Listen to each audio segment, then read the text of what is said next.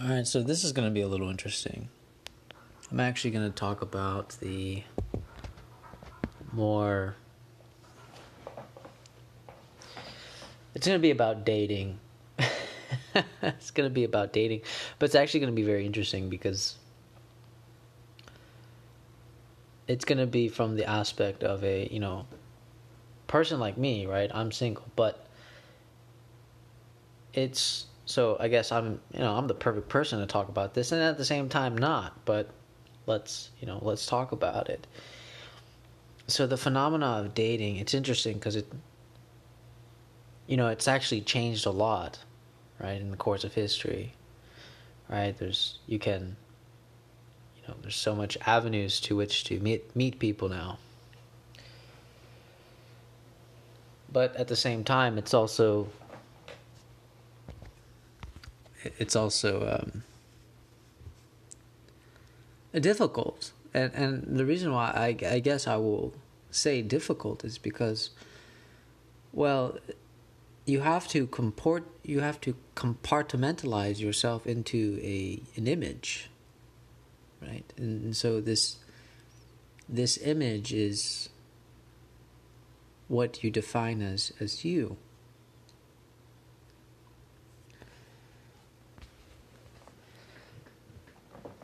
And you know in my experience the the women that I've talked to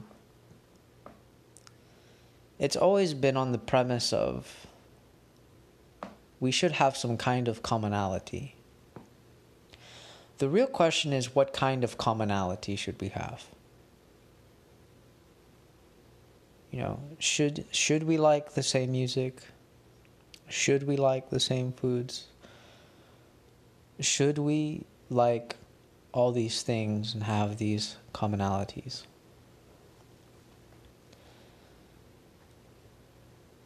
You know, just to, I mean, just to kind of share some experiences. I do remember talking to a girl where she said that she wasn't sure how it would how it would pan out between her and I because actually I'm more of a I'm more of a homebody, right? And she's more of a she likes to go out. And I actually found that very interesting.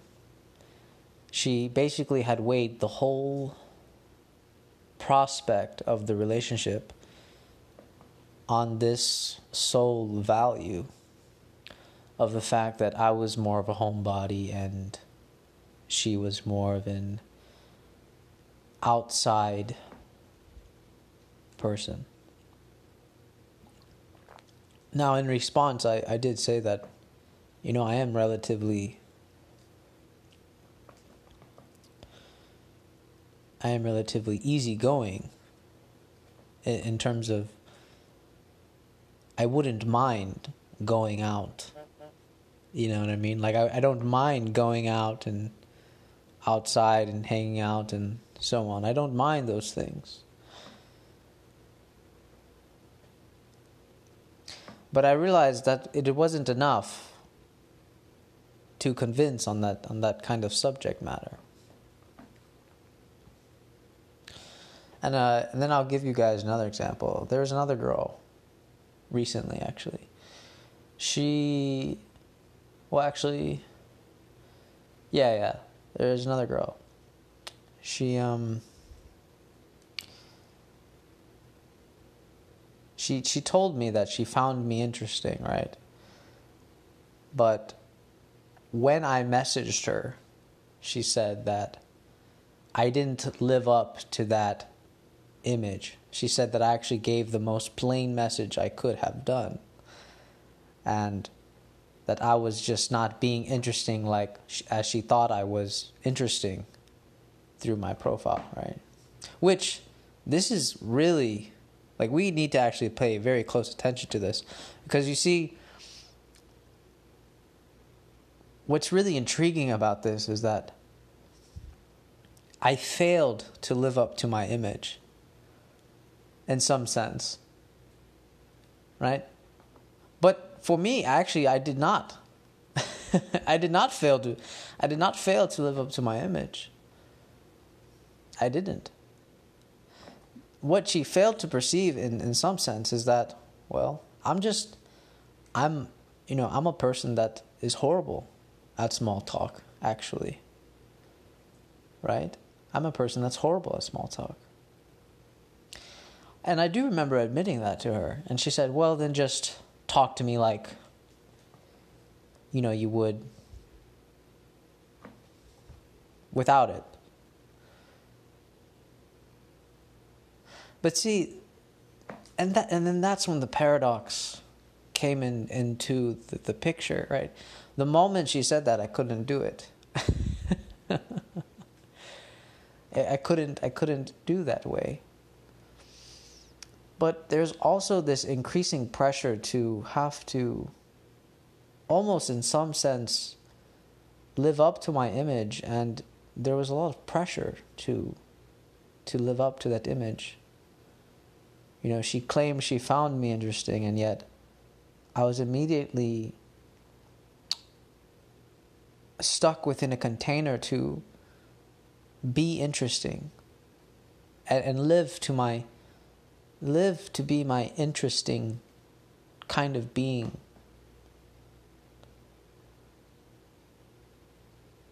In some sense, you could say my own image betrayed me. Right? You could say that. To be honest, I, it's not that I was trying to be interesting. It was that she actually imposed an image upon me through the identity that she found me interesting. And so when I failed to live up to those interestingness, she lost interest. Right? This is going to be very important between the person, the image, and the the other. In some sense, I think it's actually very good to say it like this there's always three people in a relationship because what the battle is going on between or even in the prospect of dating is that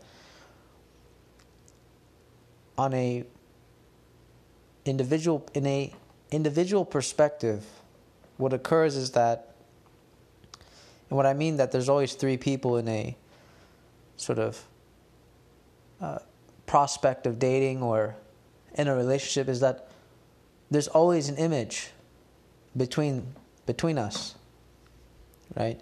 It's the one that I I impose upon her and it's the one that she imposes upon me. But again the funny thing is the funny thing is it's still the same image because the image itself is like a a mirror right so it's not like two people and two images. No, it's it's a mirror. It's definitely a mirror. Um, and we could use psychoanalysis uh, to to address this, but I think to kind of use just more common language and, and to kind of understand it without having to go into that field necessarily, you know, just for regular people that listen, is that yes, we do live our lives by these images. And that the funny thing is, you don't control the image. You don't possess the image. That's what's really interesting. And, you know, that's why discourse is necessary. But at the same time, it's like the image is the only thing that allows you the discourse in the first place. Right? And just to go back to exa- to go back to the example, right? The girl found me interesting. So there's the image, right? The image of interesting, right? Along with my face and so on. The image of interesting. And then I failed to be that image. And then she stopped talking to me, right? Now, this this isn't one-sided, okay? I've done it to other people too. So I just want to make that clear. It's like this is not like me hounding on like people to like what people have done to me and so on. It's nothing like that. What I'm trying to address is that when we talk about dating and we talk about relationships and we try to talk about love,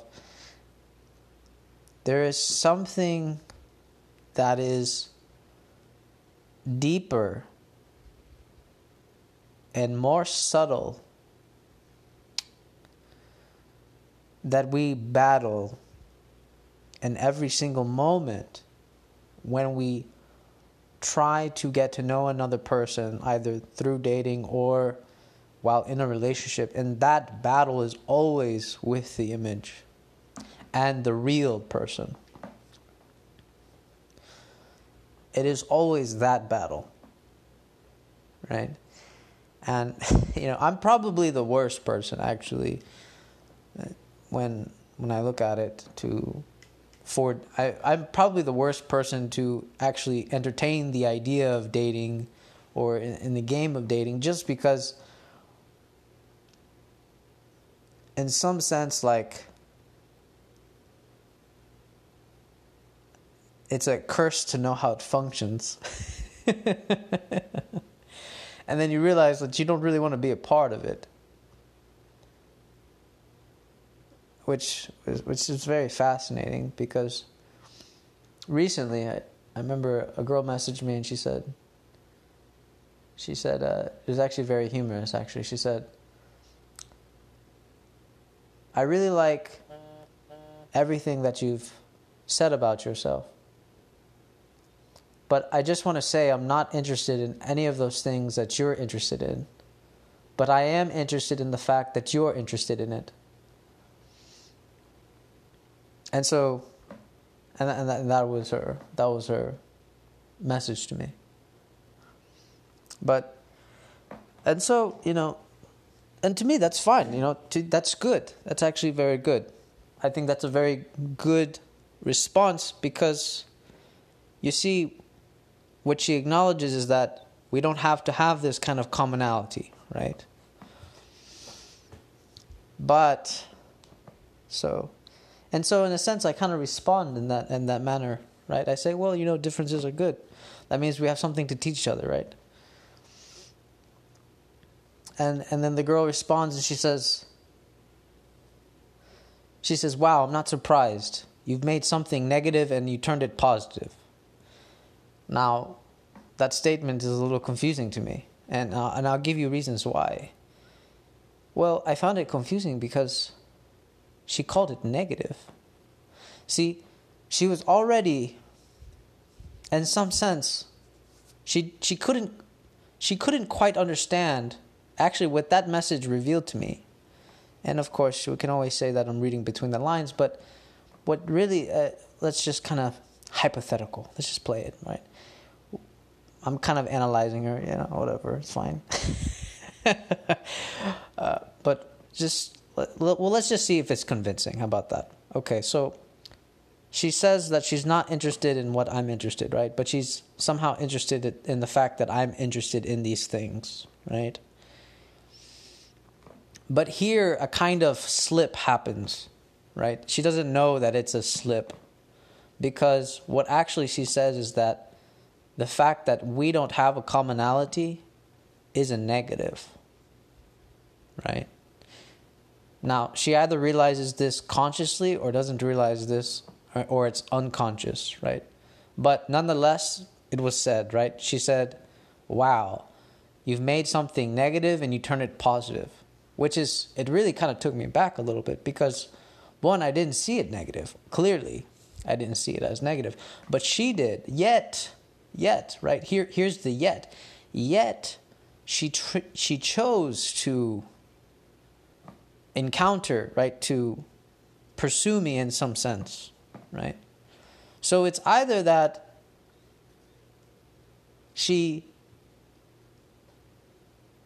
she unconsciously is striving towards me and doesn't quite understand why, which kind of makes sense because consciously she she believes it's a negative thing that we don't have this kind of commonality or we don't share this kind of commonality, which to me it's just interest, right? But you know, this is something that actually takes a very long time to to kind of get over. Right? There is this sort of and I think I, think one source of the problem, I'm not going to say it's all the problem, I think one source of the problem is that, in my experience, women. Women love to be, they, they claim I'm not going to say it all, so I'm going to truly try not to generalize this. I'm just going to use this as my experience, right? You can say whether they lied or not, that's fine, but I cannot determine that because it's from my my perspective. All right? So here's what what, what we're going to do. I'm going to just say from my experience, and I'm just going to take their word as their word. Okay? So from my experience, women have always told me that they rather prefer to be friends first and then you know if it goes there it goes there right? Okay. Now i speculate why is that a problem?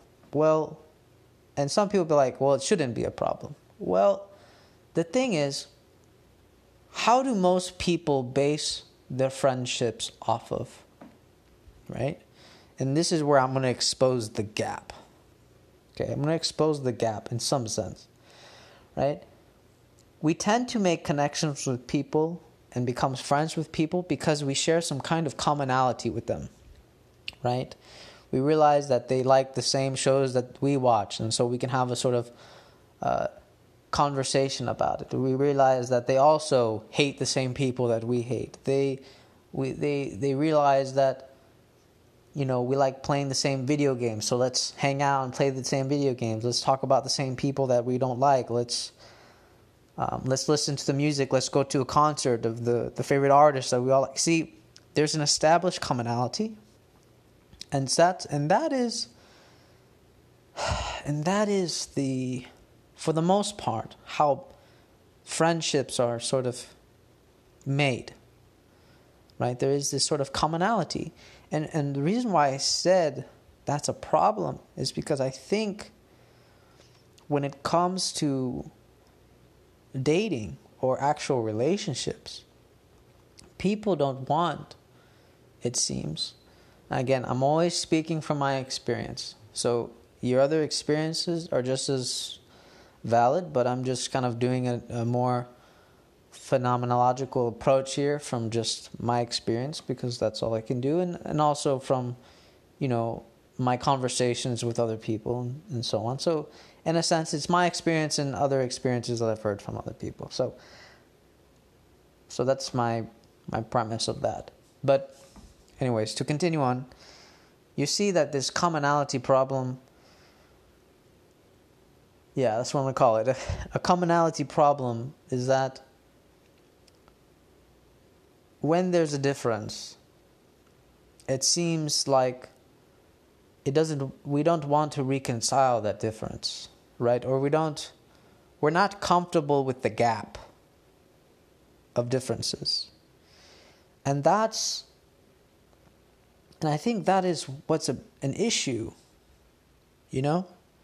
I think really that's what's an issue with, with dating, with relationships, is that there's this gap. And people don't want they don't want a gap. Right? They want to fill in the gap. They want to close the gap. And and to me that that is actually a source of many problems actually you know a source of maybe why people can't find a partner a source of why people can't be in relationships for a long time, there's that, that gap. And it's it's so reflective too because even the person trying to not be alone already feels a gap within themselves. And yet, when the relationship actually shows that there's a gap, they can't they can't accept it because it reminds them in a sense, of a gap within themselves. Right? It becomes reflective of this gap within themselves. And I think that's very important to acknowledge when we look at it this way. Now, of course, I, I really want to push aside, you know, the the the extreme examples like abuse and and so on you know those are those are those are i'm talking about sort of just normal normal day-to-day dating and so on and interactions right? Without these you know unfortunate cases of like abuse and manipulation and so on. But but you know there is something to say about those because in some sense those are a very neurotic gap right that the person is trying to fill right? Especially when the other person wants you to obey them and and be something for them right? It's no longer actually what what's abusive about especially physical abuse is that well see what happens here is that they have the image but what's even worse is they go past the image. They actually make the physical person comport to the image like in a physical level right? You don't you don't obey the image bam you get you know you get hit you get you, you have to you have to submit to the image that i have imposed upon you right? So it, it, it becomes exaggerated and it, it's actually even more neurotic than ever in that sense. And, and the same thing with manipulation except they rather not like physically um, comport you into the image but they rather instead from a distance just pull the strings so that we you can fall back into the image. Um, and this is also in a sense uh, it is a neurotic response. And so and we you know the danger is that we're always responding but we're never responding to the real person you know and and that's the whole premise of why I'm talking about this and and and you and you you can feel this because you feel pain and you feel anxiety and you feel suffering. And it's because we're not talking to people, we're talking to images. But, anyways, I'll, I will leave it there. I think I've talked long enough.